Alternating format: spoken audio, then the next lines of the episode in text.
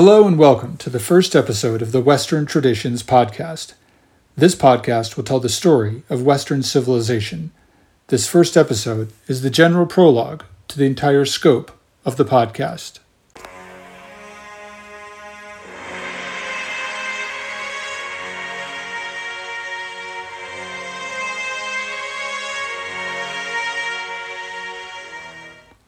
This story of Western civilization is long.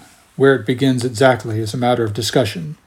Many would say that it begins with the classical Greece of around 500 BC, near the time of the famous battles at Marathon, Thermopylae, and Salamis. Others might mark the dialogues of Socrates about 100 years later as the starting point for this story. No one would doubt, though, that the story has roots in earlier times Ancient Egypt, certainly, provided material and inspiration for the Greeks of the classical period.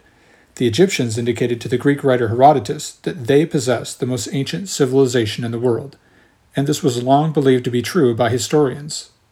However, archaeological discoveries in the 19th century and the years since then have shown that there existed another civilization before the pharaohs came to rule on the Nile River. The cities of Sumer were established along the rivers Tigris and Euphrates at least a thousand years before the pyramids rose from the sands of the Egyptian desert. The connection of Sumer to Western civilization is clear. Amid the disinterred ruins of this lost society, archaeologists found clay tablets marked with one of the earliest forms of writing, cuneiform. Once deciphered, these tablets revealed a great deal about the life of this formerly unknown people living along the banks of two great rivers in the Near East. Most of the texts, scratched into the ancient clay, dealt with routine economic and political issues. A set of these tablets, though, told a story about one of the most famous kings of the Sumerians, Gilgamesh. This story is now recognized as one of the first epic tales ever recorded, predecessor in a way of later accounts such as the Iliad, the Odyssey, and the Aeneid. Its strongest link to Western traditions, however, is the tale's recounting of a great flood, which wiped out the population of nearly the entire world. This flood story immediately draws to mind, in its similarities and its differences, the story of Noah's flood in the Bible.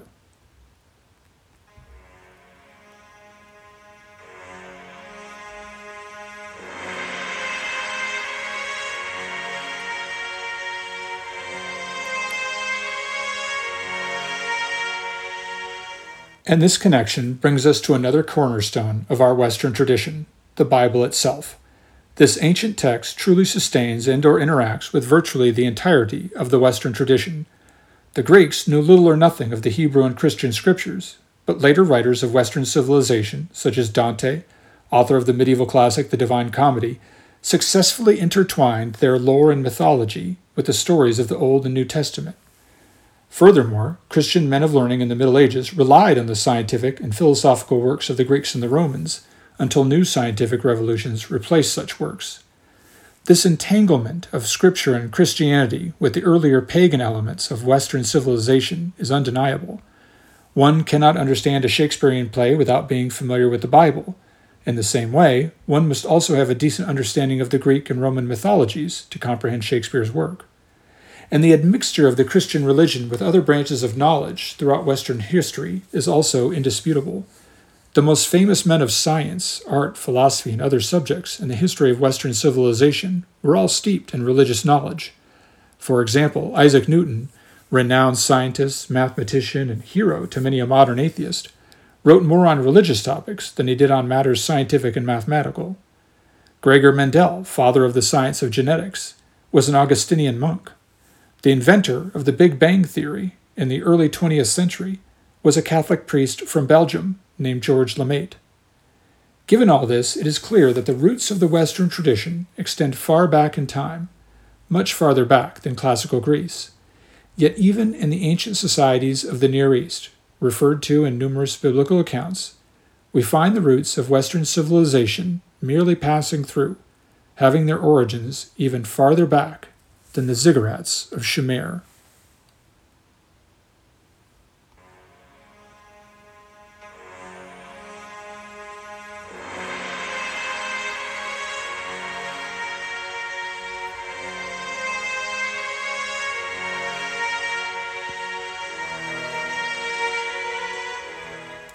The scriptures, both the Hebrew and the Christian divisions, the Old and the New Testament, begin with references not to the beginnings of their respective cultures or their religious beliefs, but rather with references to the very beginning of everything, the creation of the planet Earth and the universe which it inhabits.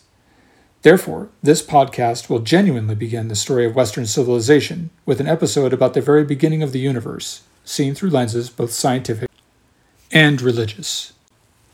From there, we will travel forward in time, frequently pausing to study in depth some particular period of our common past, but always maintaining the momentum up until our present time. After that, podcast content will follow the procession of life and history as it unfolds. The focus will shift, slowly but inexorably, turning toward the West, Europe, and the Americas as the episodes accumulate.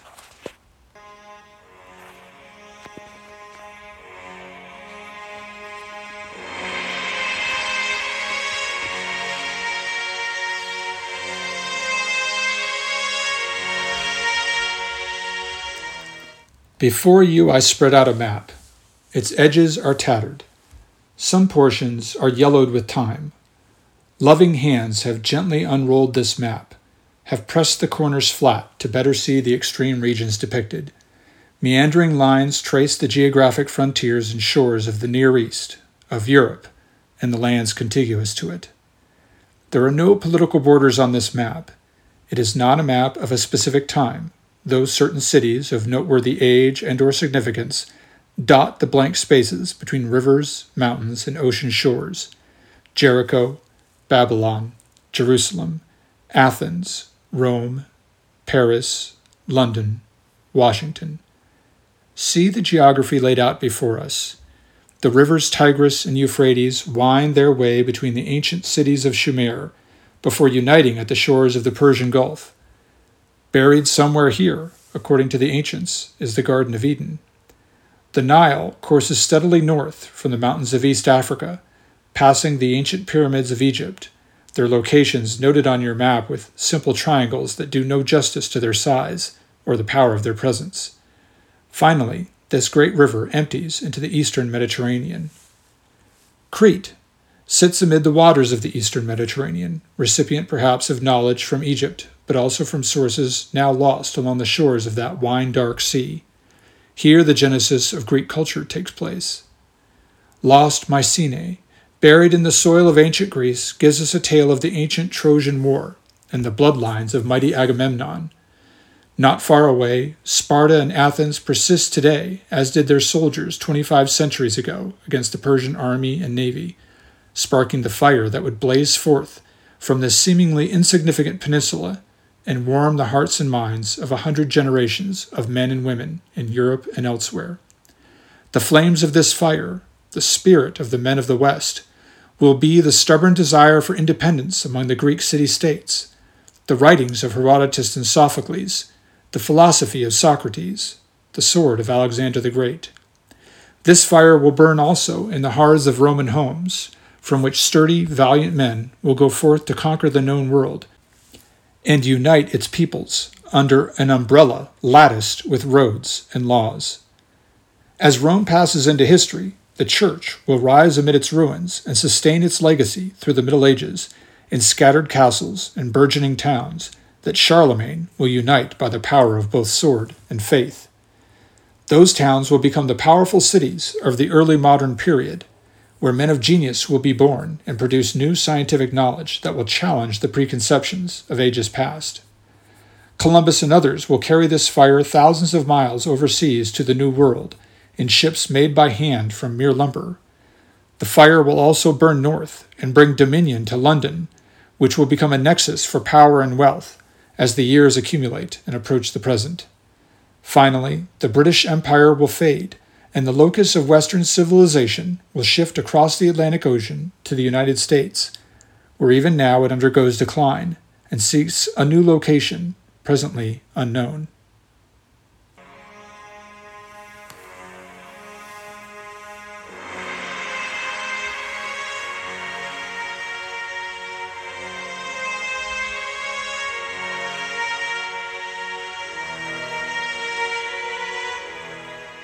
But why do we walk this road?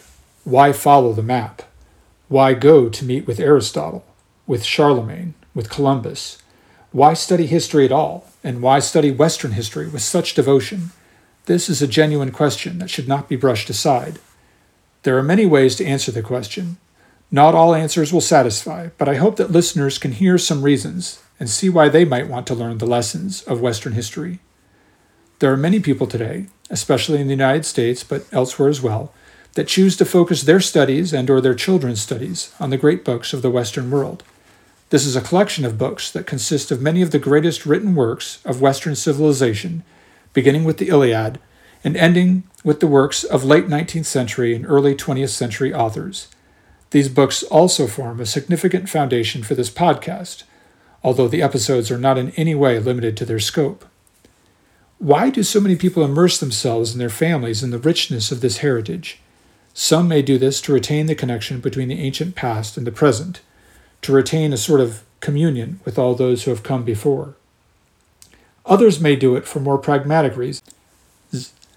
The vast sum of knowledge possessed in the West today has grown incrementally over the last several thousand years. Learning through the great books in historical order allows one to acquire knowledge as the ancients did, standing upon the shoulders of the great men who came before them. It also allows one to learn from their mistakes, to understand how preconceptions can cloud your approach to problems.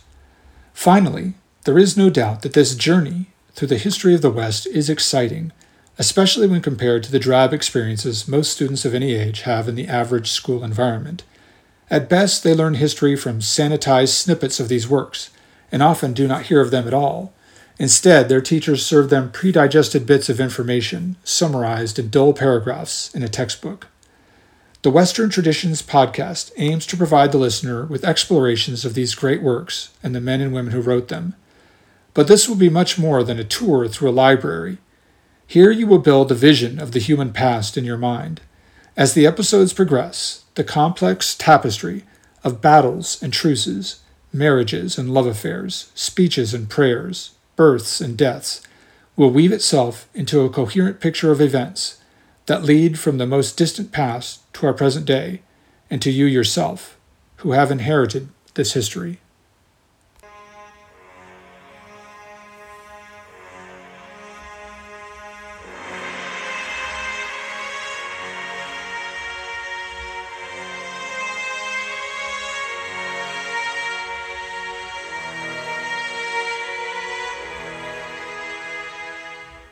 There will be eight series of episodes produced for this podcast. Each series will feature a particular period of human history, as well as the cultures which predominated. These series progress chronologically for the most part, along a sort of historical spine that extends from the beginning of the universe to our contemporary time. The first series is called Ancient World. It describes events from the beginning of the universe through biblical times in the Near East. The second series, The Greek Sun, begins the truly distinct history of the West, when Greek culture reaches an apex after defending itself from the Persian Empire. The third series will be about the Roman Empire, beginning with Roman origins and a mythological past, and extending until the disastrous decline of Roman culture in the 3rd century AD. The Middle Ages are the subject of the fourth series, which begins with the rise of the Roman Emperor Constantine and continues until the fall of Constantinople in AD 1453. The fifth series is called The Early Modern Period, a segment of history that begins around the opening of the 16th century and covers events prior to the Seven Years' War between France and England in the mid 18th century. The period from 1750 until 1914 is known, according to some historians, as the Long 19th Century. The sixth series will explain the cultural, political, and technological unity of that era. The seventh series tells of the short 20th century, beginning with the opening of World War I, which radically changed the political and cultural landscape of the entire world, and ends with the fall of the Soviet Union in 1991. Finally, the eighth series will explore the history of the contemporary world, from the advent of the Internet in the 1990s through the early decades of the 21st century.